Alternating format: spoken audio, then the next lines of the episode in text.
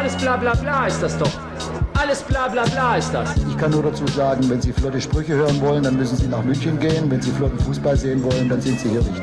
Eure Scheißstimmung, das seid ihr doch dafür verantwortlich und nicht wir. Unser Scheich sind äh, 160.000 Fans. Jetzt sind jetzt die Fußballvereine die neuen Yachten. Wir haben viel über die Diversity-Binde geredet und letztlich schaffen wir das selber nicht quasi wirklich, wenn es wirklich um Werte geht, das umzusetzen. Ja, siehst du die Runde da? Und dann habe ich einfach spontan mal gesagt, Rudi, das wäre doch eigentlich was für dich. Wenn die Männer erfolgreich sind, dann leisten wir uns halt auch mal eine Frauenmannschaft. So, können wir jetzt dann zum, zum seriösen Teil kommen, oder? Was war denn das ein Helm? Das ist schöner neuer Fußball. Ich habe im Internet ein bisschen recherchiert und ich habe herausgefunden, es gibt kein Format, das sich so differenziert mit den wirklich wichtigen Themen beschäftigt, die es im Fußball zu besprechen gibt. Und deshalb freue ich mich auf diese Runde auch heute wieder. Mein Name ist Nico Backspin und ich bin mal gespannt. Als eigentlich neutrales Element in dieser Runde werde ich heute bestimmt Position und Partei ergreifen müssen. Dazu kommen wir aber später. Denn vorher möchte ich von meinen äh, Mitstreitern erstmal eine Frage beantwortet haben. Tommy, du als im Moment leidgeprüfter Fan eines ambitionierten Zweitligistes. Was war das äh, spannendste und auch euphorischste Stadionerlebnis, an das du dich erinnern kannst? Ich glaube, das Spannendste und Euphorischste war DFB-Pokal gegen Dynamo Dresden, wo wir im Grunde in der Verlängerung das 3-3 geschossen haben, John Torunariga, Last Minute, und dann im Elfmeterschießen gewonnen haben. Das war Abriss, vor allem, weil das Stadion äh, zur Hälfte mit Dresdner Fans gefüllt war. Da war es also Leben in der Bude. Ähm, Kai, du, genauso wie ich, als leidgeprüfter, aber auch goldene Zeiten erlebter äh, Werder Bremen-Fan, ich gehe jetzt von irgendeiner Champions League-Feier oder äh, Meistertiteln aus. Oder was war das besonders emotionalste und euphorischste, was du in Stadien erlebt hast? 2-4 Meister in München zu werden, war schon ganz okay. Du warst so, dabei? Eine gute 2, ja sicher. Äh, vor Ort im Estadio, Hinweg äh, mit vielen Homes. Ich habe damals noch in Bamberg studiert. Kumpels in Bayreuth und in Erlangen, da quasi im Fahrradabteil äh, in Werder Kluft einmal durch Franken nach München, viel gefeiert, viel getrunken. Es war sehr schön. Sehr gut. Ich, ich habe in dem Jahr, kleine Anekdote von mir, schlauerweise mir Karten für Leverkusen und Rostock, also Spieltag 33 und 34 gekauft, weil ich mir ziemlich sicher war, in München holen wir eh nichts, dann will ich dabei sein, wenn wir es dann äh, zu Hause gegen Leverkusen fix machen. Ähm, habe eine Mannschaft gesehen mit 5,8 Promille auf dem auf dem Platz in beiden Spieltagen und glaube zehn Gegentoren in zwei Spielen oder so. Aber da steckt die Emotion drin. Konstantin, jetzt bist du in dieser Runde ja schon derjenige, der für die Analyse steht und ich so wichtig privat kennengelernt, bin ich ziemlich sicher, dass auch Emotionen im Stadion jetzt eigentlich nichts für dich sind. Trotzdem, kannst du mir irgendwas geben? Hast du irgendetwas, was dich so angefasst hat, dass du gedacht hast, okay, das ist Fußballemotion im Stadion. Hier ist ein ganzes Stadion dabei und liebt diesen Moment? Ja, kann ich. Äh, Dortmund gegen Malaga. Champions League. Boah, ja. jetzt kommst du so. Ey, das war abseits, ne? Können wir darüber mal Das reden? ist egal, dass da Schieber am Abseits Gleiche stand Höhe. oder Santana Gleiche oder wer Höhe. auch immer. Das, äh, damals gab es kein VAR und ähm, das, war, das war eine wilde Zeit. Das war ein, ein wildes Spiel. Da warst du? Da war ich. Und ich war auch beim äh, darauffolgenden Spiel, beim 4-1 von Dortmund gegen Real Madrid. Das war auch emotional, bis, dann, bis man gemerkt hat, dass man äh, Madrid anscheinend rasiert. Und dann war es halt ein Business as usual. Da, Sieg, dann, ne? war, dann war, weißt du, dann wurde plötzlich Shampoos und äh, Sushi ausgeschenkt bzw. ausgegeben. Und dann hat man sich einfach zurückgelehnt und ähm, die Lewandowski-Orgie einfach über sich ergehen lassen. Stark. Ähm, ich frage ja nicht ohne Grund, Jungs, denn ähm, die News der Woche, mit der wir uns beschäftigen wollen, ist vielleicht auch etwas, was man größer sehen sollte als das schnöde Spiel, als schnöde, ich glaube, 21 oder 28.000 äh, Karten, die zur Verfügung standen und dann vielleicht auch innerlich schon ein Spektakel, was daraus entstanden ist und was quasi wie eine geschriebene Geschichte ausgesehen hat, die dort gebaut wurde. Vielmehr, weil Fortuna Düsseldorf als Verein jetzt etwas ist, was, seht es mir nach, liebe Fans von Fortuna Düsseldorf, sowas in den letzten vielleicht Dekaden nicht so oft hatten. Solche Situationen. Wir haben keiner von uns hier Fortuna Düsseldorf erwähnt. Aber, Konstantin, Sie sind dran, genau solche epischen Momente in Vielzahl zu produzieren, weil sie erstmal Stadion voll machen und damit auch Leute, die Bock haben, oder? Also ich verbinde auch viele gute Erinnerungen mit Fortuna Düsseldorf. Sehr viele nette Fans da vor Ort im Übrigen. Ja, danke. Versuch mal, mir erstmal als allererstes nochmal wieder kurz in den Rücken springen, um dann jetzt auf die News zu kommen. Ne? Die nettesten stürmen immer den Platz und nennen es dann positiv besetzter Platzsturm. Ne? Liebe Ja. Grüße auch nochmal an der Stelle. Ja, äh, Hertha ist sowieso einfach nur ähm, sozusagen der Prügelknabe des deutschen Fußballs. Ganz kurze, ganz kurze Schweigeminute für die Hertaner. Weiter geht's zu Fortuna für alle. Ähm, also das ist das, das ist das neue Projekt, das Kind von Klaus Allofs, so hat man das Gefühl. Also Fortuna für alle wurde schon in der vergangenen Saison angekündigt. Ähm, da gab es eben auch Zettel, die ausgegeben wurden an Fortuna-Fans, worum es geht. Danach gab es einen Dialogprozess mit ähm, eben den Fortuna-Fangruppen und es ging darum, dass man für gewisse Spiele anvisiert hatte, ähm, keinen Eintritt zu verlangen, sondern alle Fans, zumindest die Tagestickets kaufen würden, dann kostenlos reinzulassen. Und der Start dieses Projekts fand jetzt statt im Heimspiel gegen den ersten FC Kaiserslautern, was zudem auch noch ein krass dramatisches Spiel war, mit gedrehtem 0 zu 3 in 4 zu 3, ähm, dann noch ein Flaschenwurf. Also da war auch noch einiges weitere mit dabei, über das wir sprechen können. Zunächst einmal war, war es jedenfalls so, dass äh, Fortuna eben bis auf die Dauerkartenbesitzer und die 2000 VIP-Gäste alle anderen für lau reingelassen hat. Und es gab insgesamt 120.000 Ticketanträge dafür. Wir wollen zunächst mal ganz kurz reinhören, was Klaus Allofs gesagt hat zur Verteilung der Tickets, weil das war schon der erste kontroverse Punkt rund um dieses Projekt Fortuna für alle. Wir haben ein großes Stadion mit einer Kapazität von 54.000, aber wenn dann die Nachfrage so groß ist, dann äh, können eben nicht alle äh, bedacht werden. Das gibt es bei anderen Clubs gibt es das auch äh, in schöner Regelmäßigkeit, dass man nicht, dass viele ins Stadion möchten, aber dann am Ende doch nicht genügend Karten vorhanden sind. Aber ich glaube, wir haben hier eine sehr gute, einen sehr guten Schlüssel gefunden, wie wir es aufgeteilt haben. Wir haben Treue zum Verein haben wir belohnt, wir haben die Mitglieder sowieso bevorzugt behandelt, aber wir haben auch dafür gesorgt, dass eben neue ja, neue Freunde der Fortuna oder äh, Menschen, die sich für die Fortuna interessieren, dass die auch an Karten gekommen sind. Also von daher war der Mix, glaube ich, ganz gut. Und wie ich schon gesagt habe, es gibt die zweite und zumindest dritte Möglichkeit in, innerhalb dieser Saison. Und ich glaube, da wird jeder zu seinem Recht kommen. Das ist also Klaus Alofs dann äh, zu dem Ganzen. Und er hat es schon angesprochen, es wird also noch zwei weitere Spiele in dieser Saison geben, unter anderem gegen den FC St. Pauli, in welchem auch dann Fans kostenlos reinkommen. Und gegenfinanziert wird das, so ist das Modell von Sponsoren, weil natürlich damit eigentliche Einnahmen, die Fortuna hätte, abgeschenkt werden. Und drei Sponsoren haben sich bereit erklärt, das Ganze zu decken. Und Klaus Olafs hat auch im Vorfeld gesagt, um vielleicht noch dieses Zitat mit reinzubringen: Zitat, der wahre Wert eines Fußballtickets ist nicht sein Preis, sondern das Stadionerlebnis. So viel zur Fußballromantik. Ja, danke für die wunderbare Überleitung zu meiner Einstiegsfrage. Stadionerlebnis und volle Häuser ist ja etwas, was bei Hertha BSC nicht immer stattfindet. Und das ist jetzt gar nicht so gehässig gemeint, wie es klingt, Tommy, aber über 70.000 Plätze, weites Rund, Tatanbahn. Als du das gehört hast, erster Impuls, ähm, was hast du gedacht, dass Düsseldorf es macht? Und war da vielleicht auch gleich so etwas drin wie, okay, es wäre doch irgendwie auch ganz geil, wenn wir bei Hertha jede Woche 70.000 im Stadion hätten, mit welchen Mitteln auch immer? Ja, also schon, ich finde das grundsätzlich erstmal gut, wenn man Leuten, die vielleicht, ich würde es jetzt mal aus einem sozialen Aspekt sehen, beispielsweise, die so einen Stadionbesuch vielleicht nicht leisten können, wenn die plötzlich die Möglichkeit haben, ein Spiel zu sehen. Finde ich schon cool. Ich glaube, ja, der ein oder andere Zuschauer mehr würde uns in Berlin auch äh, gut tun, wenngleich wir ja eigentlich ja, was die Zuschauerzahlen angeht, ziemlich gut sind, nur die Auslastung eben nicht. Wollte ich gerade sagen, um das mal kurz zu erwähnen, mal eine Schätzfrage, lieber Nico. Was schätzt du, wie hoch ist der Zuschauerschnitt von Hertha BSC? Ey, ich hör's doch tippen. Du sollst nicht googeln, Nico. In, in, den, in den Fünfen. In den Fünfen. Oder in den Vieren? Jedenfalls sehr, sehr hoch, oder?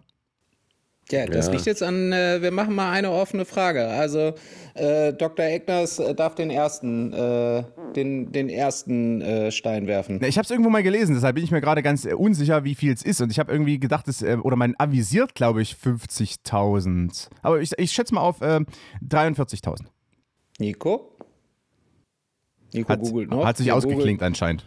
Nee, nee, nee, guck mal, ich habe das gemacht, was Konstantin gesagt hat, was ich machen soll, was ich aber jetzt nicht mehr machen werde. Leute, falls hier um mich herum Geräusche entstehen, die da nicht hingehören, ne, seht sie mir nach, weil das müde, mich müde mich einfach nicht mehr. Ich habe eben fleißig mitdiskutiert, weil ich es mir nicht frechheit finde, dass Konstantin mir meine Zahl geklaut hat, weil die Frage ursprünglich an mich gestellt war. 45. Tommy, ich weiß nicht, ob du, äh, auch du einen Tipp abgeben bestimmt, ne? möchtest ne? oder ob du es weißt.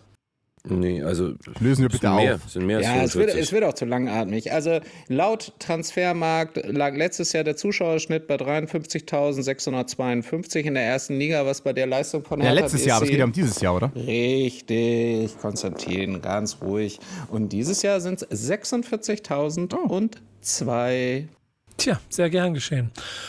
Komme ich wieder zu meiner Ursprungsfrage. Äh, Tommy, Modell Hertha für alle. Wärst du dabei? Also, wenn es darf natürlich niemals zulasten derer gehen, die hin wollen und dann nicht mehr können. Ne? Das muss man sich schon auch sagen. Es gibt ja durchaus Stadien, wo es schwer ist, ein Ticket zu bekommen. Und wenn dann quasi nur noch das Losprinzip äh, entscheidet, dann finde ich das auch nicht gut. Bevor ein Platz leer bleibt, ähm, würde ich schon gut finden, wenn man es irgendwie schafft, die Leute dahin zu bekommen. Nur, ja, also nur noch auf Ticketeinnahmen zu verzichten, ist äh, für den einen oder anderen Verein schwieriger als für den anderen, muss man sagen. Wir könnten uns das nicht leisten. Grundsätzlich finde ich es eine coole Idee, wenn es nicht äh, dazu führt, dass Leute ihre Getränke auf den Rasen schmeißen. Oh, du gehst, gehst gleich in die Überleitung rein. Ich will aber ein bisschen auch diese verschiedenen Blickwinkel dazu natürlich noch ausspielen. Und ich fand ganz lustig bei Alofs, dass er, also es, es wirkte so wie, er hat das von anderen gehört, hat es aber noch nicht selber erlebt, dass Stadien ja auch ausverkauft sein können, dass es ja auch darum geht, wirklich hart, also hart ein Ticket zu bekommen und so weiter und so fort. Was man ja in der Traditionselite im Fußball, ähm, die ja eigentlich überall hat. Ne? Also ich glaube, ein Kampf um ein Ticket bei fast jedem etablierten Bundesligisten mit großer Fanbase ist schwierig. Ähm, aber Kai, aus der Sicht des Vermarkters ist das doch eigentlich ein super Deal, ne? Und der dann auch bestimmt mindestens 40 Millionen wert ist, wie ich in einem Zeitungsartikel gelesen habe. Äh, Das habe ich auch in der Welt gelesen. Wenn wir sowas wie Shownotes hätten, würden wir ihn verlinken, aber da kümmert sich ja bei uns keiner drum. Ja, Ähm, Konstantin, wie sieht's da aus? Kriegen wir genau. Shownotes? Also, Ja, dann müsst ihr mal was rüberspielen. Ja. ja. Mal gucken, vielleicht in einer der nächsten Episoden. Aber letztendlich ist es so, also ich fand den Move auch ziemlich smart, muss man wirklich sagen. Ich finde sogar fast, dass sie ihn ein bisschen ähm, zu wenig genutzt haben, weil es wirklich mal ein innovativer Move ist, den es, glaube ich, vorher noch nicht so gab. Äh, und der am Ende, der so Fortuna für alle klingt jetzt so, als ob sie wirklich quasi ähm, die Tore aufmachen und, und auf viel Geld verzichten. Das ist ja mitnichten so. Ne? Also sie haben äh, die Dauerkarteninhaber mussten nach meinem Verständnis regulär zahlen. Das sind auch 16.500 bei der Fortuna. Das ist äh, der, der zweitgrößte Pot äh, an Einnahmen vom, vom Stadion. Der größte Pot ist sicherlich ähm, äh, sind die Hospitality-Kunden. Die mussten auch umsonst zahlen. Das heißt, auf das, was sie erstmal verzichtet haben, waren im Endeffekt nur die, äh, die Tageskarten. Und zwar auch nur im Public-Bereich und nicht im Hospitality-Bereich. Ähm, das heißt, das ist jetzt, äh, ich habe jetzt mal so, sagen wir mal, Zahlen gehört von 300.000, vielleicht 400.000, vielleicht ein bisschen mehr Euro. Das sind jetzt erstmal so die, die maximalen Opportunitätskosten, die sie überhaupt hatten. Wahrscheinlich ist es noch ein bisschen weniger. Dagegen stehen natürlich in Summe 21.000 neue Kunden, ähm, die vielleicht sonst nicht zu Fortuna gekommen wären. Darunter sicherlich auch viele Familienkinder etc. Also ähm, das ist jetzt schon so als Marketing-Move in Summe ziemlich smart, wenn das jetzt auch noch irgendwie von Sponsoren gebackt ist. Targo Bank ist, glaube ich, einer, äh, Provinzial war einer, der ist äh, meines Erachtens wieder ausgestiegen. Ähm, denn dann kann das sogar eigentlich ein, ein echter Business Case für die sein. Ich finde es halt ehrlicherweise von der Idee auch nach wie vor super und kombiniert aus euren beiden Blickwinkeln ist es ja einfach eine sehr, sehr schöne Geschichte, denn man kriegt hoffentlich ein paar mehr Leute rein, die Stimmung machen und man kriegt ein paar mehr Leute rein, die vielleicht Kunde werden. Oder Konstantin, siehst du einen Haken? Ja, ich sehe einen Haken. Ich bin äh, nicht, nicht dafür. grundsätzlich nicht. Also ich finde es äh, vollkommen den falschen Ansatz, grundsätzlich kostenlosen oder freien Eintritt zu vergeben. Warum soll jemand, der gut betucht ist, nicht Eintritt zahlen? Ich bin, dafür, ich bin dafür freien Eintritt für Kinder, ja. Freien Eintritt für sozial Schwache, gerne. Freien Eintritt für Familien mit zwei Kindern, auch gerne. Freien Eintritt für jemand, der sich das leisten kann, warum? Was ist, was ist da der soziale Ansatz? Aus meiner Sicht Ja. ist es nicht sozial, es ist das Gegenteil von sozial, dass jeder dann freien Eintritt bekommt. Sozial wäre es, diejenigen zu bevorteilen, die an sich benachteiligt sind.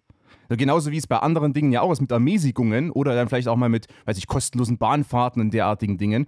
Der Ansatz ist für mich komplett aus sozialpolitischer Sicht komplett falsch.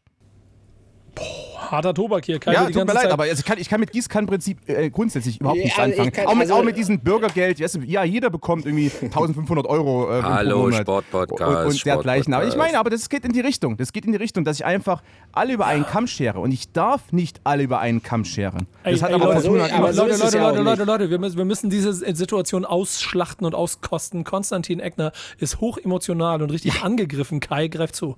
Geht aus dem Sattel. Also äh, es ist ja aber gar nicht so, wie du gesagt hast, Konstantin, weil die Reichen, und das sind in dieser, also die Reichen und auch ein bisschen die Treuen, nämlich die Hospitality-Kunden und die Dauerkartenbesitzer, die die äh, äh, am meisten zahlen, die, die, die werden ja auch weiterhin zahlen. Deshalb ist ja auch so ein bisschen dieser Titel Wir lassen alle rein, Fortuna für alle, äh, für Umme, Fortuna für alle, für Umme, äh, ist ja äh, misleading und, und falsch. Also aus Marketingzwecken gut gemacht, aber inhaltlich ist er ja eigentlich falsch, weil es geht eben nur um die Leute, die sich halt ein Tagesticket, also ein Einzelticket für dieses Spiel kaufen. Und da sind ja die ganzen Betuchten fairerweise überhaupt nicht mit drin. Doch, natürlich sind da auch welche mit drin. Nicht jeder, nicht jeder Gutverdiener, nicht jeder Gutverdiener geht in den VIP-Bereich. Sorry, manche gehen extra nicht da rein, weil sie mehr sozialisieren wollen Genau, und auf die Haupttribüne ist- gehen. Das ist total richtig, aber Also die meisten deshalb. Haupttribünen, Konstantin, die meisten Haupttribünengäste, auch bei der Fortuna, sind alles Dauerkarteninhaber. Das ist aber das Nächste. Also, Warum werden Dauerkartenbesitzer benachteiligt? Weil die, die Treuesten der Treuen werden benachteiligt. Die mussten den kompletten Saisonpreis zahlen, weil nämlich dieses Projekt damals erst noch in der Mache war. Was ist das für eine Benachteiligung von jenen, die am Anfang des Jahres oder am Anfang der Saison, wer weiß, wie viel Geld zahlen? Das ist schon der, der deutscheste Satz, den du jemals gesagt hast, Konstantin. Ja, das kann und, und dabei war es eine Frage. Ah, das ist einfach nur ein Klagelied irgendwie äh, über Sportdeutschland. Aber das war tatsächlich ein Thema, was ich auch ein bisschen hatte, ähm, dass die, die Dauerkarteninhaber gerade auf den Stehplätzen nach meinem Dafürhalten mussten die regulär bezahlen, haben aber, glaube ich, gewisse Vorteile bekommen äh, in, in, äh, in der Ticketvergabe, sage ich mal. Wenn ich es jetzt richtig gelesen habe, haben Fanclubs und, und Dauerkarteninhaber und wahrscheinlich deren Bekannte, ich weiß es nicht, da, da gab es irgendwie Vorteile ähm, in, in der Vergabe von diesen 21.000 Freikarten, wenn ich es richtig gelesen habe. Und was ich zum Beispiel auch nicht schlecht fand, der komplette Gästeblock war ja umsonst drin von Lautern. Finde ich auch einen ganz guten Move, ehrlich gesagt. Äh, aber in Summe ähm, ist es halt schon so, dass die, die tendenziell ähm, viel, viel verdienen, sind auch schon die, die bezahlt haben. Weil die Tagestickets gehen im Schnitt eher an, äh, die sind niederpreisig und äh, die werden auch eher in den niederpreisigen ähm, Blocks verkauft und weniger jetzt in den teuerpreisigen Blocks. Ähm, das, deshalb finde ich schon, dass in Summe diese ganze Aktion in die richtige Richtung geht. Ich nicht. Also ich, äh, ich meine vielleicht grundsätzlich, aber zum Beispiel war es natürlich auch ein smarter Move, dadurch dann die Gästefans mit auszuklammern, weil äh, es gab eben nur das offizielle Gästekontingent und ansonsten wären mehr Kaiserslautern-Fans vor Ort gewesen. Also Kaiserslautern hat ja auch ein bisschen Wehklage dann in Richtung von Fortuna äh, verlauten lassen, im Vorfeld beim SWR unter anderem. Ähm, das ist natürlich dann ein smarter Move. Da, da kann ich wiederum sagen, okay, ein Club, da kann natürlich dafür sorgen, seine eigenen Reihen voll zu bekommen. Bin Aber- ich auch nicht aber- da, dagegen, aber ich, ich sehe, wie gesagt, sehr viele Nachteile, weil Nico, ich einfach gegen das Prinzip dessen bin.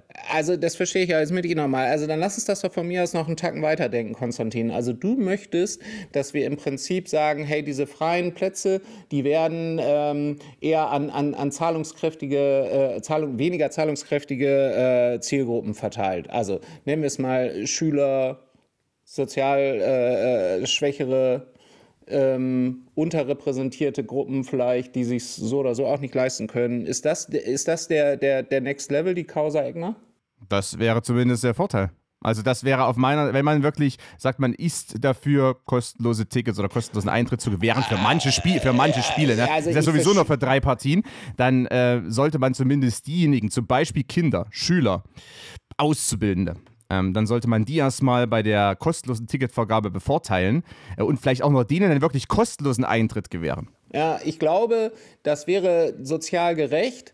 Äh, der, der, ähm, sagen wir mal, der, der, der Teufel bei mir, der Vermarktungsteufel bei mir auf der, auf der Schulter, ähm, der, der hat wahrscheinlich oder der unterstellt Fortuna, dass die natürlich sich auch eine Art von Folgegeschäft davon versprechen. Sprich, die Leute, die jetzt umsonst reingekommen sind, kaufen sich vielleicht das nächste Mal ein Ticket. Das wiederum würde natürlich dafür sprechen, es nicht nur an ähm, vermeintlich schwächere äh, Zielgruppen abzugeben, weil die Chance, dass die sich nochmal ein Ticket leisten können, wenn sie es äh, heute nicht können, können sie es morgen höchstwahrscheinlich auch nicht, ähm, die ist natürlich nicht da. Und seien wir ehrlich, das Ganze ist natürlich auch eine große Kampagne, um neue Zielgruppen, neue Fans für Fortuna zu gewinnen, ähm, die hoffentlich dann beim nächsten Mal, wenn sie diesmal frei drin waren, äh, sich ein Ticket kaufen.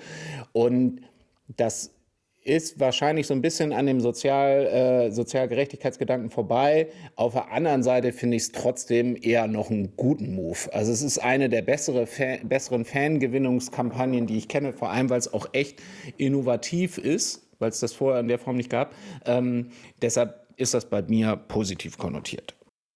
Wird es Nachahmer geben, ist die Frage. Ja, die, die, lass mich mal wieder rein, weil ich, weil ich habe ein bisschen Sorge, dass äh, Tommy schon weggenickt ist da ähm, in seiner Ecke, denn der, wir müssen ja, und ich will damit Überleitung bauen, den Fan nochmal ganz kurz mit abholen. Wenn du hörst, Marketingstrategie, Erschließung von neuen Zielgruppen, so, was würdest du sagen? Wie kommt sowas in der Fangruppe an? Ja, also grundsätzlich nicht so gut, glaube ich, äh, weil weil der, der normale, in An- und Abführung Fußballfan, beziehungsweise der leidenschaftliche Fußballfan, interessiert sich ja nicht so sehr viel für Marketing. Ähm, zu Recht auch, weil er einfach andere Prioritäten hat. All diese Motive, die jetzt Kai gerade genannt hat, die werden dem normalen Fan einigermaßen egal sein. Wenngleich es natürlich dazugehört, wenn man irgendwann auch mal ähm, sagt, wir wollen da perspektivisch mitspielen mit den anderen Vereinen. Ja, also, mich persönlich holt das jetzt nicht so ab. Ich finde, man sollte es eher incentivieren, indem man sagt, so, ey, kauf ein Ticket, krieg zwei umsonst. Äh, das finde ich okay. Oder Konstantin, ausnahmsweise gebe ich dir recht, lass uns denen ein Ticket geben, die jetzt vielleicht nicht die finanzielle Möglichkeit haben, eins zu kaufen.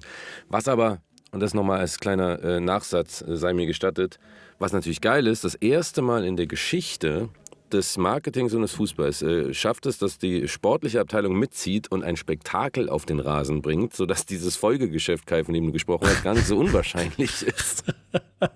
Ja, aber das, das ist auch die Frage, welche Art von Fans man damit dann natürlich auch anzieht. Also wenn man die erstmal mit kostenlosen äh, Tickets anlocken muss, sind es dann die Fans, die wirklich ihr letztes Jersey geben? Oder sind es dann die, die im deutschen Nationalmannschaftssprech die Erfolgsfans sind? Und die dann Eventis, relativ schnell wieder abspringen, wenn es bergab geht mit der Fortuna, was irgendwann wahrscheinlich mal wieder passieren wird. Ja, aber ich meine, das Risiko hast du ja immer. Also jetzt, äh, ich finde das in Summe immer noch eher eine sehr fanfreundliche Maßnahme der Fangewinnung. Äh, und da könnt ihr mir erzählen, was ihr wollt. Äh, ich, also die Alternativen sind doch alle schlechter. Ja, pass mal auf. Ich, ich, ich will da jetzt ein, reingehen, weil wir haben ein Hauptthema, das sich eigentlich an diesem Punkt ganz schön mit anschließen lässt es gibt natürlich grundsätzliche Diskussionen darüber, wie du Leute ins Stadion kriegst und äh, ob hier vielleicht zu viel Vermarktung gedacht wird und der echte Fan geht verloren. Ihr habt ganz viele Sachen in dieser Richtung schon gesagt.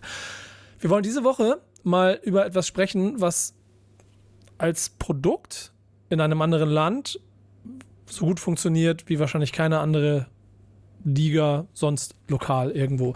Weil sie durchkommerzialisiert ist von A bis Z, weil das Ganze auf Entertainment ausgerichtet ist und weil es damit halt auch jede Lücke von Fankultur kontra Interessen der Liga eigentlich relativ schnell abbindet. Denn es geht immer ums große Ganze und um das große Spektakel. Das ist die NFL und das ist der Football. Der Ansatz ist, wir haben hier in Deutschland zwei Spiele in Frankfurt. Je nachdem, wann ihr das hier hört, in den nächsten äh, Tagen, an zwei Wochenenden wird die NFL wieder zu Gast sein. Sie war es letztes Jahr schon, hat in Deutschland gespielt. In London sind sie schon seit vielen Jahren. Und man sagt es mal so, der Fanzuwachs steigt. Und ähm, ich bin ja selber Teil von diesem Kosmos und die Leute, mit denen ich da spreche, da gibt mir im Prinzip jeder das Feedback, dass die da sehr viel Spaß daran haben, weil es ein tolles Entertainment-Produkt ist. Und ich höre sehr oft auch Stimmen, die mir sagen, ich habe mich vom Fußball abgewendet, weil mir das irgendwie zu, zu ähm, un ungerecht verteilt war, zu durchkommerzialisiert und zu ähm, unspektakulär und zu wenig spannend. Genau. Und ich gehe jetzt zu den Indianapolis Colts Lass mich da einfach mal ganz kurz zu Ende. Du kannst gleich loslegen. Ich will ja, ich will den, den, den einmal die Brücke zu Ende bauen. Das sind die, das ist das Produkt, an dem wir stecken. Jetzt ist die ähm, NFL in Deutschland mit zwei Spielen. Der Hype ist unglaublich. Ich habe, ich habe ähm, auch presseseitig, glaube ich, noch nicht wirklich eine negative Stimme dazu gehört. Alle sind begeistert davon. Wir haben auf der anderen Seite einen Fußball, der ein riesengroßes Problem hat. Denn die, die Super League äh, schwebt dunkel wie so ein, wie so, kennt ihr so aus, aus so Alien-Filmen, dieses Raumschiff, das so sich über, die, über, das, über den Planeten legt und man nicht genau weiß, ähm, was, warum es da ist und was es da macht. Und dann bleibt es erstmal ein paar Jahre da stehen, aber wirft so einen Schatten. Und Bayern München wird zum 28. Mal in Folge Meister in 17 Jahren. Genau, und all diese Dinge sorgen ja schon dafür, dass es einen gewissen Verdruss gibt bei Fans. Ich werfe jetzt dieses Stückchen in die Mitte und Kai, du willst gleich direkt loslegen, ne? deswegen schnappe zu.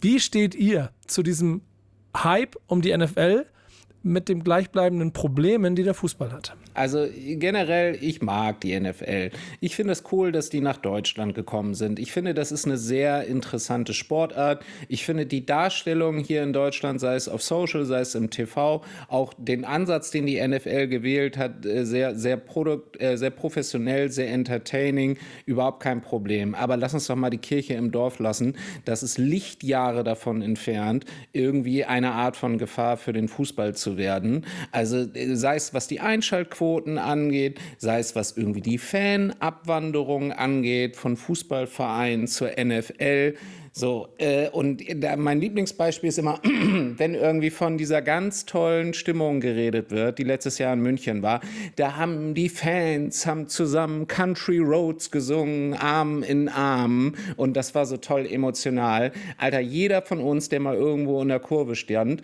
sei es irgendwie in Schalke, in Bremen, bei Hertha, whatever, das ist ein ganz anderes Level von Emotionalität, von Fandom, an Gesängen und an Leidenschaft, der da irgendwie von der Tribüne auf den Rasen schwallt, als wir jetzt irgendwie bei jedem gammeligen Spiel in der NFL vor Ort sehen oder auch vor allem auch hier in Deutschland. Da können noch so viele Fankurven zehnmal Country Roads singen. Das ist nicht vergleichbar. So, können wir eigentlich zumachen jetzt, oder? Ja, nein, aber ich meine, ich mein, was, was, was mir schon auffällt, ist ähm, jetzt insgesamt in Deutschland auch, auch vielleicht, ich sag mal, mit der relativen Schwäche des Fußballs. Ich glaube, was gerade den Stadionbesuch betrifft, ist ja der Fußball immer noch on top und unangefochten wird es wahrscheinlich immer bleiben. Im Fernsehen gibt es so, oder in der Übertragung selber ist ja nicht nur Fernsehen, sondern auch Streaming. Da hat der Fußball gewisse kleine Probleme in den letzten Jahren erhalten und mit denen wird er auch noch weiter zu kämpfen haben.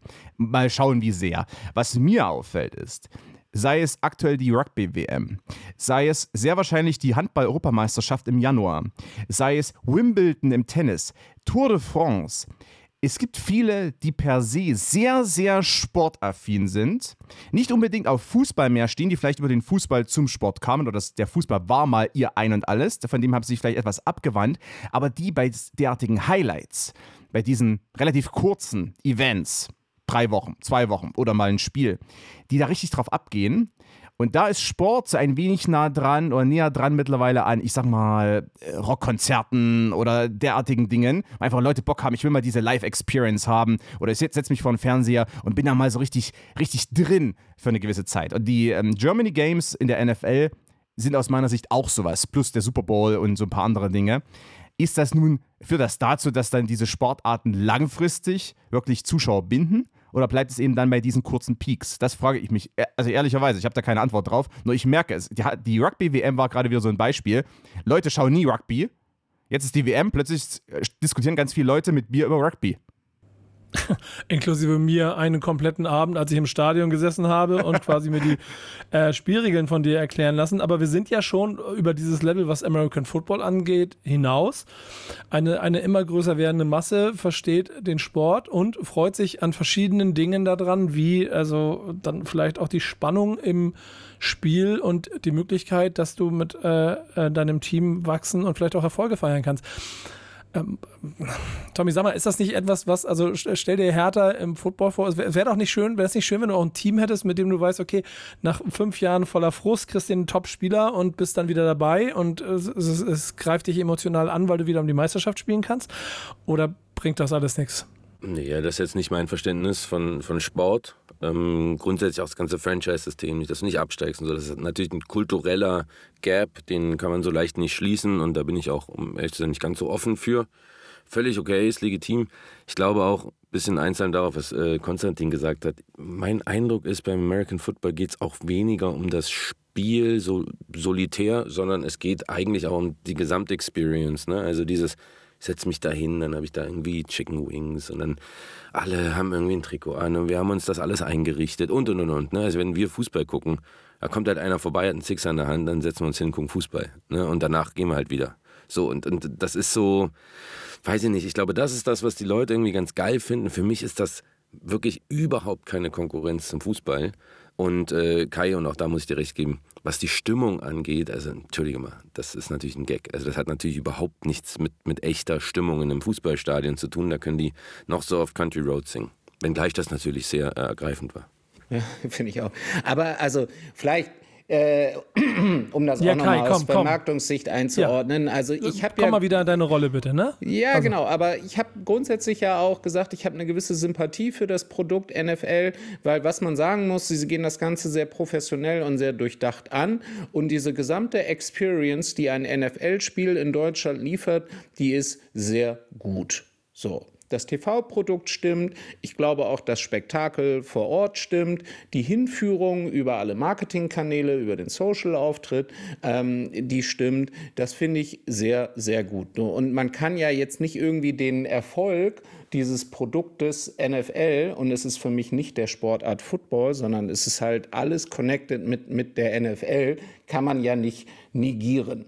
So, das sehen wir auch an den äh, Sponsoren, die dafür Interesse haben. Wir sehen es natürlich auch aus den ausverkauften Häusern. Kleine Randnotiz überhaupt. Also äh, manchmal sagt die NFL ja auch, wir hatten zweieinhalb Millionen Anfragen für die Spiele.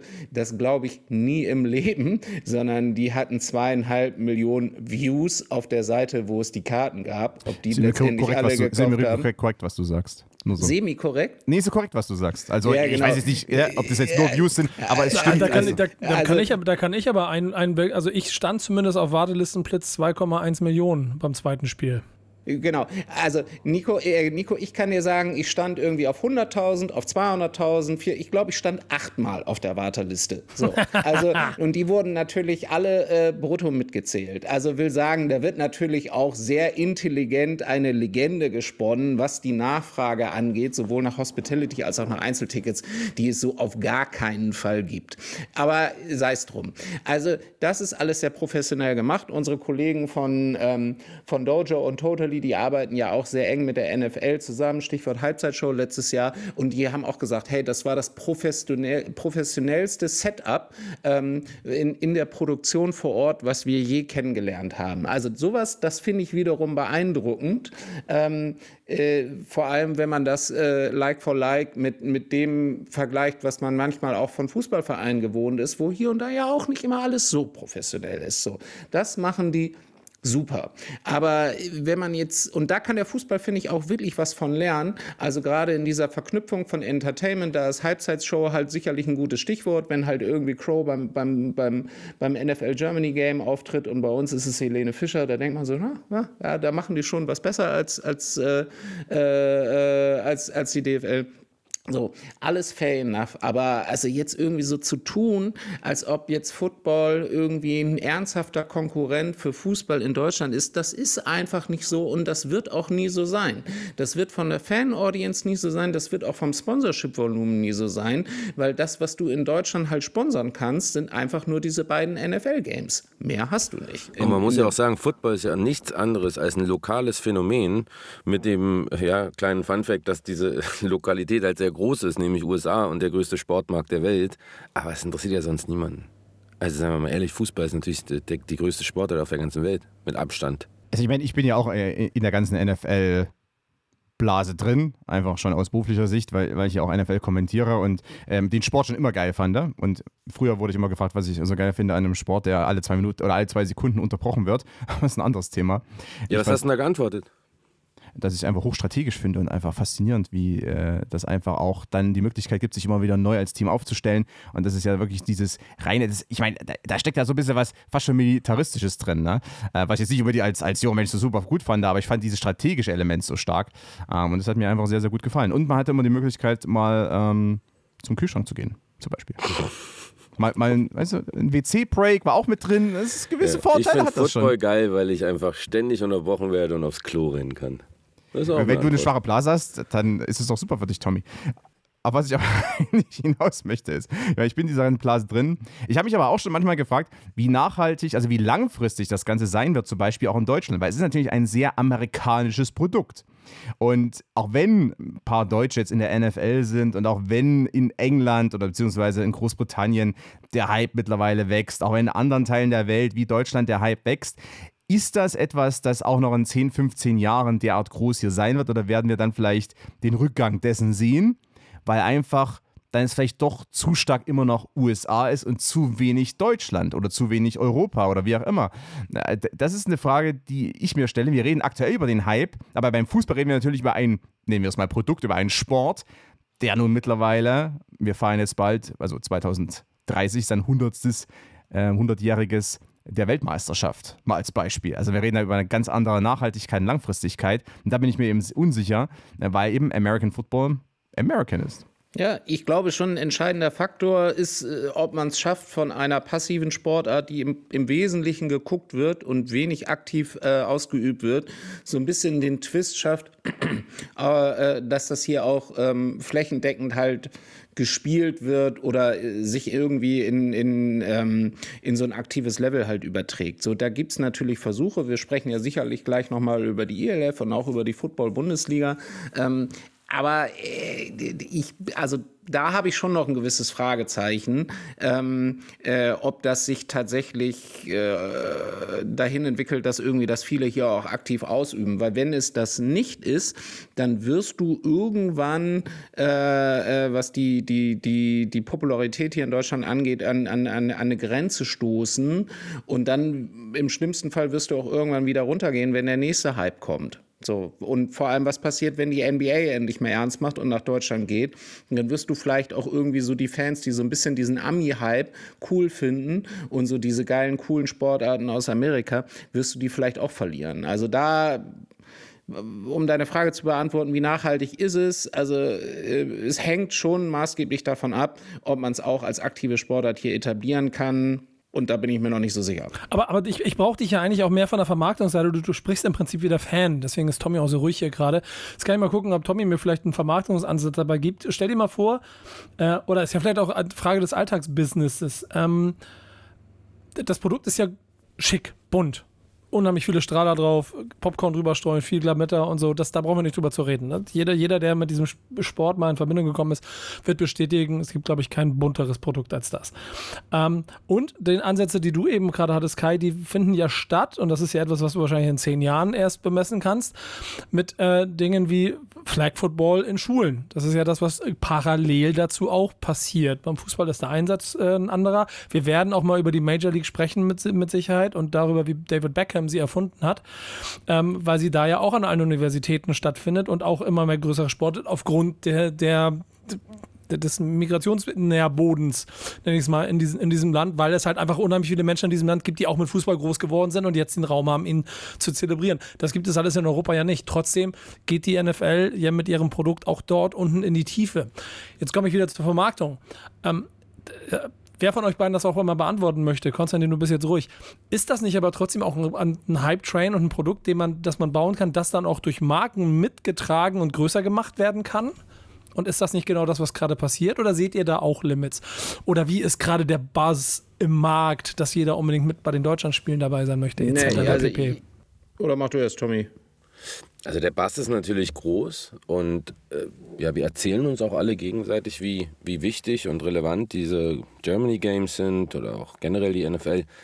Ich glaube, und das hast du ja in deiner Frage fast schon ein bisschen selber beantwortet, will die NFL eigentlich Football hier populär machen? Äh, kleiner, kleiner Teaser, nee, glaube ich nicht. Ich glaube, es geht darum, das Produkt hier populär zu machen. Die Leute sollen sich ihre League Passes kaufen, die sollen das gucken, die sollen sich Merch kaufen.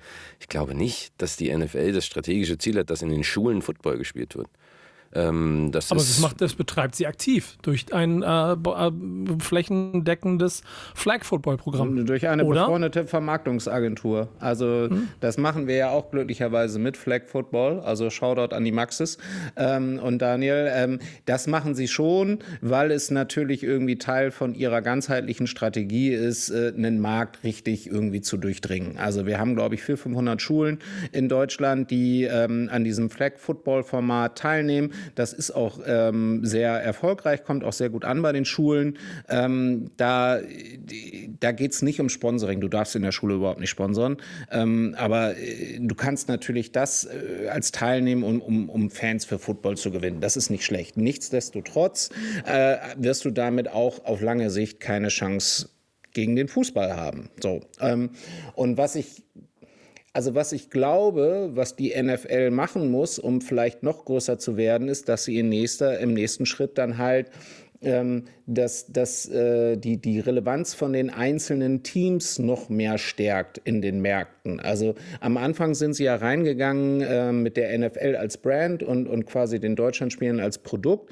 Jetzt ähm, gibt es, glaube ich, in Summe äh, vier oder fünf Teams, die, die dedicated sind für den deutschen Markt. Das hat die NFL ja auch sehr schlau gemacht. Also da gab es Pitches, da mussten sich Teams bewerben, wer quasi in welchem aus, äh, wer aus, ausländischen Markt quasi aktiv sein will.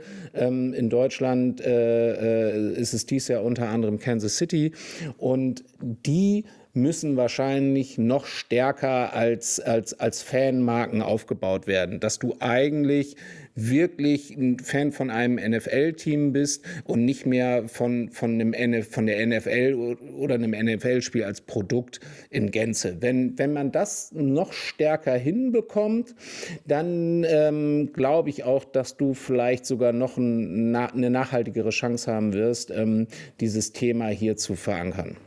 Hm. Was ich mir jetzt, was ich mich die ganze Zeit eigentlich frage, und ich glaube, das ist ja das, auf was wir auch noch hinführen wollen, ähm, in, weil ich glaube, die Debatte jetzt Football versus Fußball im Sinne von wer siegt da hierzulande, ich glaube, das ist keine richtige Frage.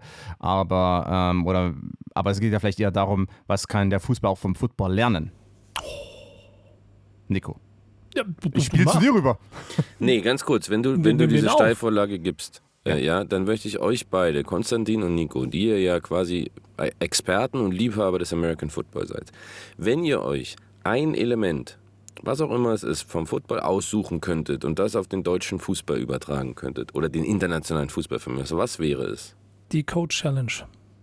Okay, das ist interessant. Ähm, Geht es um spielerische Elemente, also Regelelemente oder allgemein?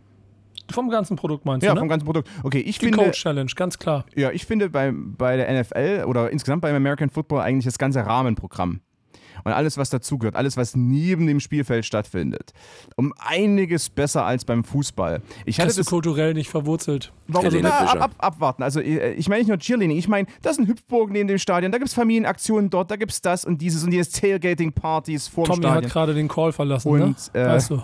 Ja, das ist okay, wir werden ihn dann zurückholen, wenn er dann bei seiner Raucherpause war. Nur, das Interessante ist, aber lass, aber lass mich da ganz kurz noch ausführen, weil ich hatte immer gesagt, mir geht's nur so.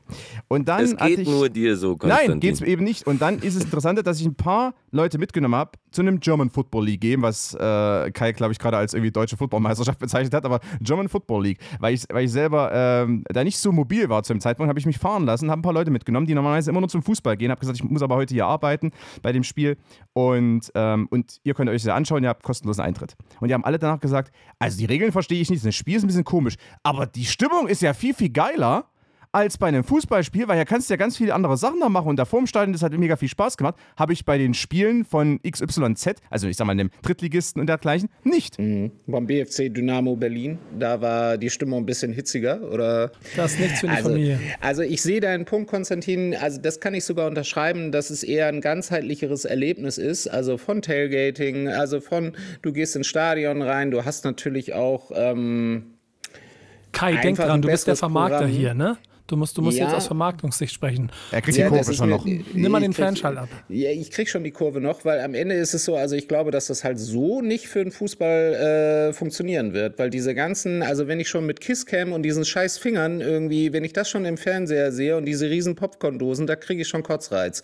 Also da kann man definitiv nichts von lernen. Also was ich wirklich glaube, ist die, ist die Professionalität und die Einheitlichkeit in der Darstellung des Produktes. Das hat natürlich auch ein bisschen was mit der, mit der Organisation der NFL, dem, dem relativ weitreichenden Rechten von, von der Liga selber äh, über die Clubs. Da, also das hat einen sehr hohen Einfluss darauf. Ich habe das Gefühl, wenn die NFL mit seinen Teams in, in ausländische Märkte geht, dann ist dieses Spiel vor Ort inklusive der, der Darstellung im Fernsehen oder auf OTT-Plattformen ist extrem professionell. Und das Gleiche gilt auch irgendwie für die mediale Verwertung. Also wir dürfen nicht vergessen, dass die NFL nach der Bundesliga äh, immer äh, aktuell in Deutschland auch noch die, die meiste Medienkohle bekommt über äh, den Vertrag mit, ich glaube, jetzt ist es RTL, richtig? Richtig. Äh, Und der und. Und, The Zone ähm, sowie deren eigenen League Pass. Ähm, das ist, damit er, erzielen die deutlich mehr Geld als zum Beispiel die deutsche Handball-Bundesliga äh, in, in ihrer nationalen TV-Vermarktung, wo man hier sagen muss, keine Ahnung, wie viele Millionen Leute Handball spielen und Football spielt niemand. Also da machen sie offensichtlich einiges richtig. Ja, also das habe ich mir auch noch aufgeschrieben, da muss ich Kai vollkommen recht geben. Ähm, sag mal so, die, was du wahrscheinlich dann Corporate Identity auch nennen würdest, also so dieses ganzheitliche Bild, was irgendwie ein bisschen stimmiger ist.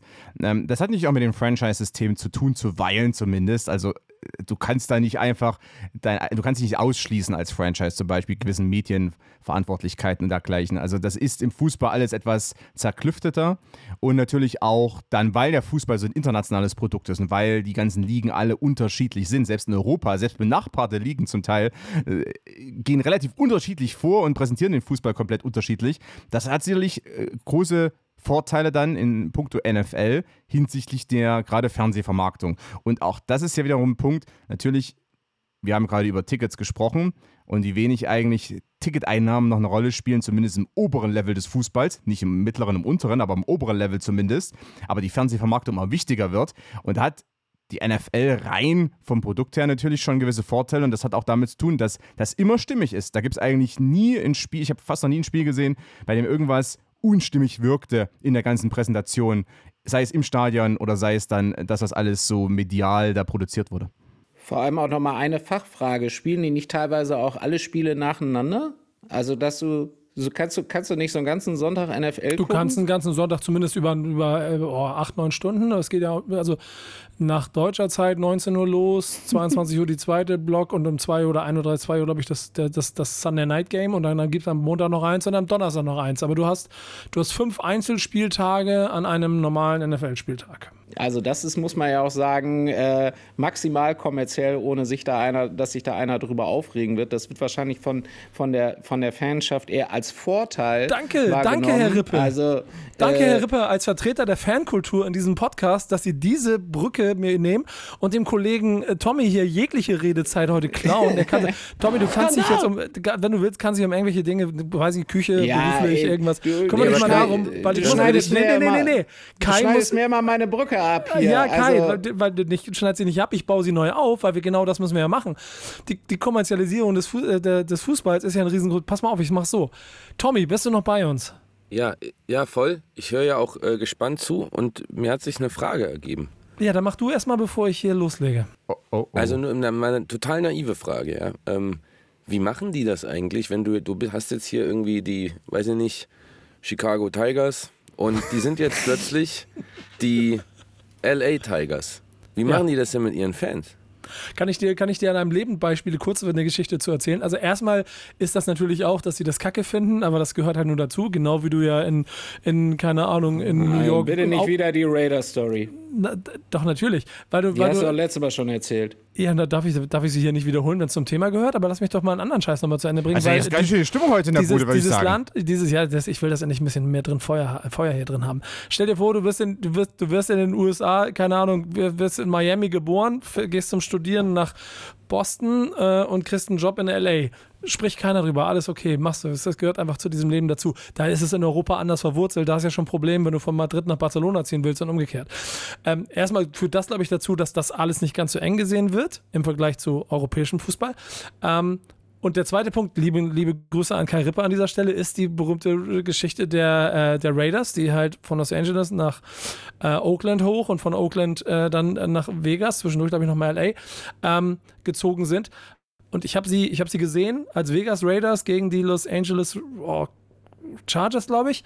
Und es war ein Heimspiel der Raiders, weil einfach mehr Raiders-Fans in LA waren als Chargers-Fans, weil halt die komplette Hispanic äh, Community dieses Team für sich als Team ähm, irgendwie äh, etabliert hat. Und insofern, also wird es dann einfach geschluckt und wenn sie dann vor Ort sind, zelebriert, wenn das die Frage beantwortet. Und dann das ist geil, ja?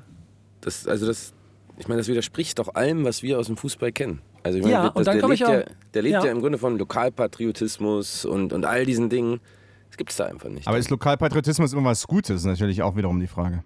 Ja, das, das, das würde ich auch 100% beschreiben und ich würde auch sagen, dass es wahrscheinlich nicht dazu kommen wird, dass die New York Giants und die Chicago Bears äh, demnächst, keine Ahnung, in, in Vancouver und in, in, in Portland sitzen oder so. D manche Dinge werden nicht passieren. Aber ob der FC Augsburg nun FC Augsburg oder FC Regensburg heißt, das ist dir auch relativ egal, Tommy. Da bin ich mir ziemlich sicher. Ja, aber doch nicht den FC Augsburg-Fans. Darum geht's doch, Nico. Also, ja, aber, aber ich, Hör auf, Kai, hör auf, hier als Fanvertreter zu sprechen. Ich werde nee, langsam ich sauer. bin das auch als Vermarktungsvertreter, weil also selbst für einen Vermarkter wäre es eine Katastrophe, wenn der FC Augsburg jetzt auf einmal FC Regensburg heißt. Also so läuft dieses ganze Spielchen nicht, weil auch in, in der Vermarktungscommunity in Deutschland geht es halt nicht nur um Reichweite, sondern du willst die emotionale Plattform Fußball äh, besetzen oder Fußballverein, wenn man es genau nimmt, um genau diese Fans mit dieser Loyalität zu ihrem Verein zu adressieren. So, gerade weil sie so ein bisschen auch irrationale äh, Zielgruppenkäufer sind mit einer total hohen Loyalität und Liebe zum Verein und nicht nur irgendwie, äh, keine Ahnung, irgendeine namenlose Reichweite. Deshalb funktioniert dieses Spiel halt irgendwie nicht so. Und übrigens ist das wahrscheinlich auch ein Grund, warum es einfach so dieses klassische Teamsponsoring äh, in, in ähm, in, in der NFL jetzt gar nicht so in dieser ausgeprägten Form, nach meinem Kenntnisstand zumindest. Ganz hervorragende Überleitung, die nehme ich sofort auf. Glaubst du, dass der FC Augsburg, wenn er ein geileres Logo hätte, auch weltweit so viele Fans hätte wie die Jacksonville Jaguars? Das ist ja ein ziemlich hirnrissiger Vergleich, oder? Also, nee, wieso? Es sind beides Teams, die in, in, eigentlich äh, relativ irrelevant in ihrer Liga waren von, und von der Fankultur her null, also, also ganz. Mm, genau, und das eine ist ein 400-Millionen-Markt und das andere ein deutlich kleinerer. Vergleich das doch mal bitte mit, keine Ahnung, den Hamburg Blue Devils. Oder von mir aus auch mit irgendeinem ELF-Team. Den Vergleich verstehe ich nicht. Konkretisiere. Ich glaube einfach so, dass, äh, dass die NFL einen natürlichen Vorteil hat, ähm, was ihre na nationale Reichweite angeht, weil der Markt halt einfach viel größer ist. Ja, aber ich, da, da, will ich ja. darauf hinaus, dass das Logo, die Jacksonville Jaguars werden ja nicht so geil vermarktet, weil, weil sie aus Jacksonville kommen, sondern weil sie einfach ein cooles Logo haben. Darum ging es mir. Glaubst du, dass wenn der FC Augsburg ein geileres Logo hatte, die interna internationale Vermarktung des, der Bundesliga besser funktionieren könnte? Ich frage den Vermarkter in dir. Ja, also du reduzierst es jetzt arg aufs Logo. Ja, wenn, ganz bewusst. Wenn ich jetzt quasi sagen würde, dass, dass die einzelnen Vereine inklusive Augsburg irgendwie einen, einen cooleren Auftritt allgemein haben oder viel mehr popkulturelle Elemente in ihr Marketing einstreuen würden, dann glaube ich das schon. Ja, und das ist, das ist eigentlich das, worauf ich hinaus wollte in diesem Punkt. Denn es, am Ende des Tages geht es ja auch so ein bisschen um, was ist denn der, der, diese groß durchkommerzialisierte NFL? Ähm, was ist eigentlich daran das Coole und das Uncoole? Und ähm, dazu gehört ja auch die Gesamtstrategie des, der Liga. Tommy, wenn, wenn du jetzt als Fan von einem ambitionierten Zweitligisten aus Berlin da stehst und äh, kurz nochmal in, äh, auf die Tabelle guckst, wie viel Transferbudget du für diesen und nächsten Sommer zur Verfügung. Stell dir vor, ihr geht hoch und dann nachguckst, wie viel Transferbudget habt ihr für, für den Sommer. Und dann spielst du gegen eine Mannschaft, äh, die ähm, dreimal so viel Handgeld an Berater zahlt, wie ihr für zwei Transferperioden habt. Das ist doch aus reiner Kommerzialisierungssicht total frustrierend, dass dieses Ungleichgewicht nie wieder aufzu heben ist. Du fragst genau den richtigen, weil ich ja genau beide Perspektiven in den letzten drei Jahren mitgemacht habe. Richtig. ja, äh, ja, das ist ja aber auch hier, die, also das ist ja auch hier schon äh, der Fall. Also du hast ja natürlich Vereine, da kommst du nie wieder ran. Ähm, finanziell und das wird sich auch eher manifestieren. Und klar, wir sind jetzt mal kurz geerdet worden, aber ähm, trotzdem, auch wenn es die Leute vielleicht nervt, dass wir immer über Hertha reden, aber wir sind natürlich ein gutes Beispiel das ist der kulturelle Unterschied, der eben dazu geführt hat, dass du hier nicht einfach irgendwie 400 Mille reinpumpen kannst und dann läuft das schon. Und keine Ahnung, weil du vorhin fragst, was ist der Vorteil, was ist vielleicht das Schlechte an der NFL? Ich glaube, dass das alles so funktioniert, ist aus meiner Sicht ganz, ganz äh, wichtig dabei, ein bisschen die Kulturlosigkeit der Fankultur dort. Also die, die einfach auf andere Dinge schaut als das, was wir eben als Fankultur empfinden. Und deswegen ist Tradition und all das. Und dann spielen die Einheit da und dann morgen übermorgen spielen sie woanders und dann gibt es noch die Hüpfburg. Das ist alles okay, das hat alles seine Berechtigung, aber das ist halt einfach nicht unser äh, europäisches, paneuropäisches Verständnis von, von Fußballkultur oder Fankultur. Was aber natürlich vielleicht die NFL, weil ihr gerade mal darauf ähm, auch aufgestiegen seid, dass da Teams hin und her geschoben werden, wobei ganz so häufig ist es dann doch nicht historisch gesehen über die letzten 100 Jahre ist es äh, häufiger passiert, aber jetzt passiert das auch nicht jedes Jahr. Ähm, eigentlich war mal das Konzept der NFL, wir wollen halbwegs gleichmäßig über die Landkarte verteilt sein. Es gibt ein paar Standorte, St. Louis jetzt zuletzt, die etwas abgehängt wurden. Ähm, natürlich Los Angeles hat zwei Franchises, genauso wie New York, aber das sind natürlich auch Riesenballungszentren. Und da kann ich es vollkommen verstehen, dass man da vielleicht auch äh, zwei Teams etablieren möchte. Das ist natürlich da machbar, hier nicht. Allerdings, wenn ich auf Deutschland schaue zum Beispiel oder auch auf andere Länder, wäre es manchmal von Vorteil, wenn die, nennen wir es mal die Profi-Standorte oder die erste Zweitliga-Standorte, also die Standorte von großer Bedeutung auch, sozioökonomisch wie auch für große Fußball-Anhängergruppen, wenn die etwas gleichmäßiger verteilt werden. Weil wir reden jetzt immer gerne über die Standorte, die es gibt. Und FC Augsburg ist super, aber äh, schau mal, wie viele äh, Top-Standorte in Bayern gibt und schau mal, wie viele Top-Standorte in Brandenburg gibt. Ist es dann nicht von der Kommerzialisierungssicht her, Kai, super, dass es mit Rasenballsport Leipzig endlich einen Verein gibt, der den Osten erschließt? Oh, jetzt jetzt äh, bringst du wieder schäbige, schäbige Brücken. Ganz kurz. Boah, was für eine schäbige Brücke, Nico. Ich merke schon, den können wir jetzt jedes Mal benutzen. Ja, Immer. also finde ich auch mittelmäßig. Also aus der Kommerzialisierungssicht ist die NFL ein sehr gutes Produkt. So. Und dass die halt auch ein aktives, keine Ahnung, Standortmarketing betreiben, dass sie sich überlegen, oh so, wo vergebe ich welche Lizenzen hin, das wünscht man sich ja als Liga-Vermarkter, um quasi eine äh, richtige Abdeckung äh, zu haben. Und auch, wie gesagt, in der, in der Strategie, wie sie ihre Auslandsmärkte angehen, finde ich, machen sie halt relativ viel richtig. So, das habe ich ja schon sehr gelobt. Aber wir haben ja auch als Thema quasi, was kann sich der Fußball, in, in diesem Fall die DFL und, und die deutschen Fußballvereine, mh, quasi von, von der NFL an, abgucken. Und da sehe ich jetzt bezüglich, sagen wir mal, Vermarktung eher so die popkulturellen Elemente. Das macht die NFL, finde ich, sehr gut. Da sieht man ja relativ viele NFL-Stars irgendwie auch mit, mit, mit, mit, mit angesagten Sängern, Designern, whatever. Da gibt es eine sehr hohe Nähe. Das wünsche ich mir in der Bundesliga noch ein bisschen mehr. So. Und ich finde auch die Professionalität im, im Produkt, gerade im TV, aber auch im Stadionerlebnis vor Ort, das finde ich, sind die Sachen, da kann man sich was abgucken. Aber bei den anderen Sachen so, also gerade äh, äh irgendwie was, was, was, was Fandom angeht, so was natürlich für die Vermarktung ein total wesentlicher äh, Teil ist und auch an die emotionale Bindung von Fans zu, zu, äh, zu Vereinen und Liga. Ey, come on, das ist doch im Fußball um Klassen höher als im Football. Da müssen wir uns doch nicht verstecken. Tommy, mal, aber also gerade so dieser Punkt, den du würdest ja wahrscheinlich nicht mal den wollen und akzeptieren, ne? Also weil mehr Fannähe, mehr sich unter das Volk mischen, hat ja auch bei Herder in der Sommerpause nicht zu besten Schlagzeilen geführt. Also die, die Spieler nahbarer machen.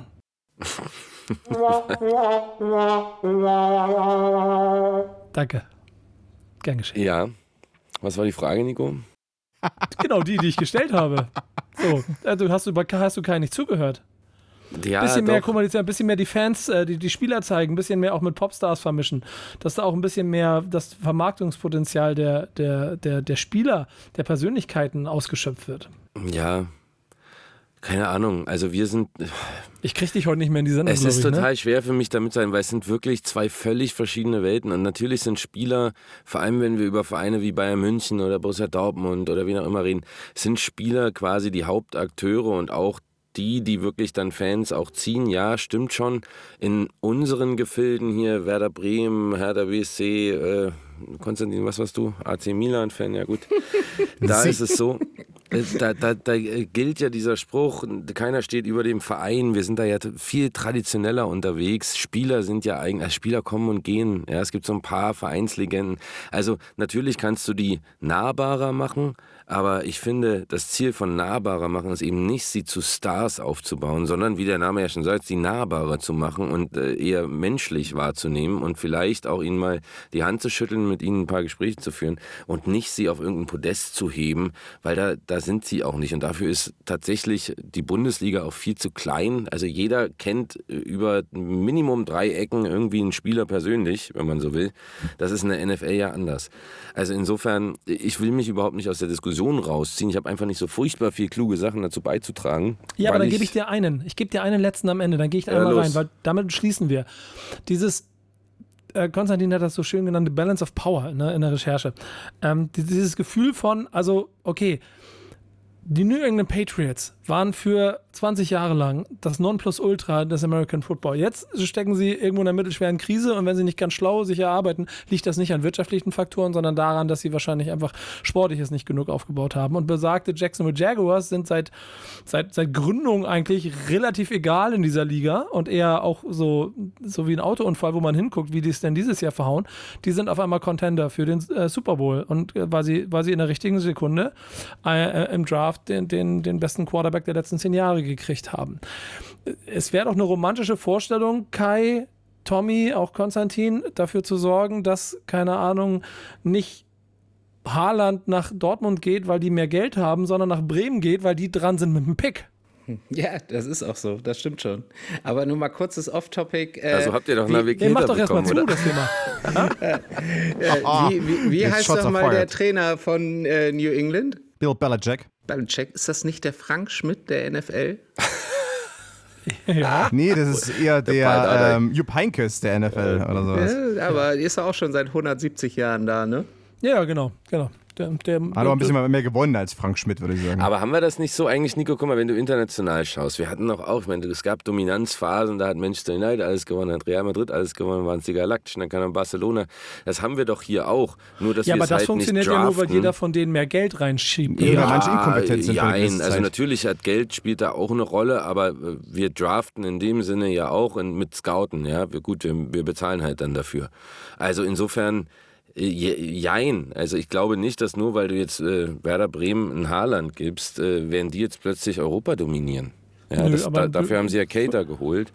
ähm, und insofern ne? äh, weiß ich gar nicht, ob das, ob das von der Teamhygiene überhaupt funktioniert Ja, hätte. also und vor allem ist es ja auch eine völlig, völlig Nice unrealistische Vorstellung. Also ja, es gibt natürlich ein paar Vorteile an dem Draftsystem und dem Salary Cap, machen wir uns nichts vor, aber das Draftsystem im Fußball wirst du in Europa und in den nationalen Ligen nie implementieren können, ist völlig unrealistisch. Deshalb braucht man das überhaupt nicht weiter vertiefen. Salary Cap wiederum, das könnte noch mal ganz spannend werden, aber ich glaube, das scheitert irgendwie auch an den Individualinteressen irgendwie der ganzen Vereine. Insofern, boah, also Aber das ist ein gutes Thema so- vielleicht für eine Sendung. mal. äh, Ja, vielleicht, ja, ja, aber ja, ja. Die, ich, die Super League habe ich schon ganz oben auf meiner Liste, weil es mir total wichtig. Ich habe nämlich seit ungefähr gefühlt drei Jahren ein, ein äh, quasi für mich Feldstudien dazu betrieben und bin der, der Ansicht, dass die Super League, der, äh, pass auf, jetzt kommt äh, das, wie, wie, wie heißt das, ein äh, Cliffhanger, die einzige wirkliche Option für den internationalen Fußball ist. Ähm, warum, klären wir an anderer Stelle. Aber Konstantin, sag du mir bitte nochmal, ist es nicht auch aus deiner Sicht journalistisch einfach wichtig, dass da vielleicht mal ein bisschen was passiert und man vielleicht mit so einem System mehr Fairness und gleich, gleich also oder, oder Abwechslung in den sportlichen Bereich bringen kann in so einer Liga? Ist das das, was man von der NFL sich abgucken muss? Ja und nein. Also auf der einen Seite ist es sicherlich als Konzept interessant, äh, auf der anderen ähm, gibt es natürlich auch gewisse ähm, Regeln und auch Gesetze, die, äh, für die, ich, gegen die ich nicht unbedingt bin, ähm, die da wieder vielleicht äh, dem Ganzen Strich durch die Rechnung machen. Zumal das Franchise-System, und das ist ja dann das, was eigentlich die Grundlage dafür ist, dass es überhaupt äh, zum Beispiel ein Salary Cap gibt oder dass es ein Draft-System geben kann, weil es gibt Franchises, aber es gibt keine Jugendabteilungen da wiederum bin ich nicht unbedingt der große Fan. Und äh, deshalb ist es ein zweischneidiges Schwert. Dass es vielleicht eine Möglichkeit geben sollte, mal ähm, so eine Art Cut zu machen oder vielleicht alle mal wieder so auf ein halbwegs Level Playing Field zu bringen im europäischen Fußball oder sei es im, im jeweiligen nationalen Fußball. In den ersten beiden Ligen oder wie auch immer man das dann konstruiert. Das wäre sicherlich wünschenswert, ähm, rein aus sportlich ähm, Entertainment-Sicht, damit eben nicht sich diese auch Powerstrukturen manifestieren. Weil wir haben jetzt gerade darüber gesprochen, wie Barcelona hat mal eine Krise gehabt und so weiter. Ja, die haben trotzdem, sind trotzdem gerade spanischer Meister geworden, trotz der schweren sportlichen Krise, die die hatten. Also es ist schon so, dass es eigentlich sehr manifestiert ist im europäischen Fußball, weil in den letzten 20, 30 Jahren eigentlich keinen so richtigen Cut gab und die einzigen, die verschwunden sind von der ganz großen Landkarte, sind die, die komplett inkompetent waren. Also deshalb ja, natürlich würde es, würde ich es mir wünschen, das würden sich viele wünschen, das würde sich auch Hertha BSC zum Beispiel wünschen, dass man vielleicht mal wieder auf ein Level oder ein Eye-Level kommt mit gewissen Vereinen. Aber es ist nicht, also Oder zumindest aufs Bundesliga-Level. Es sind trotzdem nicht die Sachen, die wir diskutieren sollten. Ne? Also so, so, so toll irgendwie das auch klingt, Salary Cap, Draft, Franchise-System, das sind nicht die Sachen, die quasi in nationalen Ligen und äh, bei interkontinentalen Verbänden irgendwie realistisch sind in der Umsetzung. Ja, wenn du irgendwie über einen Super League-Konstrukt triffst, redest, dann, dann kann das passieren. Aber ich bin auch so ein bisschen müde irgendwie von diesen Vergleichen. Brauchen wir irgendwie in den nationalen Ligen das, was es in der NFL, NBA und Co. gibt? Das ist halt einfach bei den Voraussetzungen, die wir haben, völlig unrealistisch und wird es nicht geben. Ja, gut, dass wir da einen Podcast drüber gemacht haben. Tommy war heute so, so äh, angeschossen von dem Thema schon, dass er zwischendrin schon auf LinkedIn gepostet hat. Ja, und ihr habt's alle geliked. Aber ich, Ich hab hab's alle gerade geliked, gedacht- ja. Ich habe gerade gedacht, ihr, ihr liked meine Posts während einer Podcast-Aufnahme. Du, du möchtest gar nicht wissen, was ich hier alles tatsächlich mache. Im Moment liege ich 0-1 gegen Galatasaray zurück.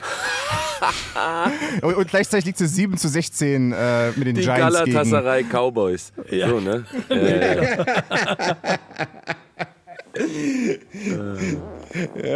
genau. Ich, die ich, Galatasaray Jaguars. ja, genau. Ich, ich bin, Geiles Logo, ey. Ja, super geiles Logo. Ey. Wenn Homburg ein neues Logo hat, ey, wie die durch die Decke gehen können. Ja, Nee, nee, ich, Hamburg wird ja wahrscheinlich, die hatten ja sogar schon darüber nachgedacht, die Hamburg sieht, der will jetzt nach Bremen zu gehen. Hamburg. Homburg, Digi, Homburg. Homburg? Hamburg ist das nächste Ding. Ja. Okay, Wer ihr, weiß, warum ihr, Homburg ihr seid schon alle ein bisschen neben der Spur. wer weiß, warum FC Homburg auf einer, Internet, auf einer nationalen Fußballkarte Legendenstatus hat, der äh, ist sehr alt. Aber nochmal eine abschließende Frage, weil ich bin ja jetzt der Mann für die Abmoderation seit Warum der das letzten denn? Folge. Warte ganz kurz, Kai, ganz kurz. Oh, das, was brauchst du? Das ist so schön. Ja, ich, Egner, du übergebe, hast geschaltet. ich übergebe für die letzten Worte an Kai Rippe. Ganz kurz. Jetzt macht er mir meine Abmoderation fertig hier.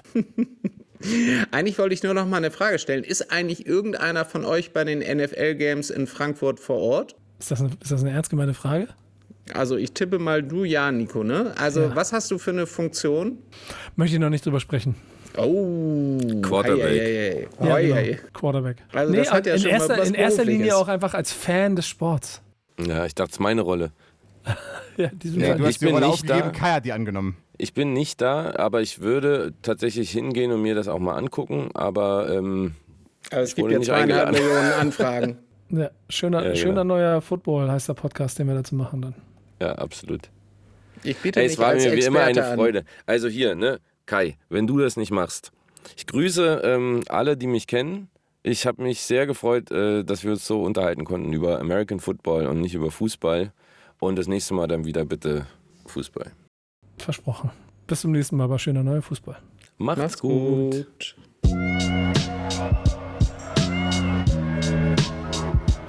Mein Name ist Lena Kassel und das ist schöner neuer Fußball.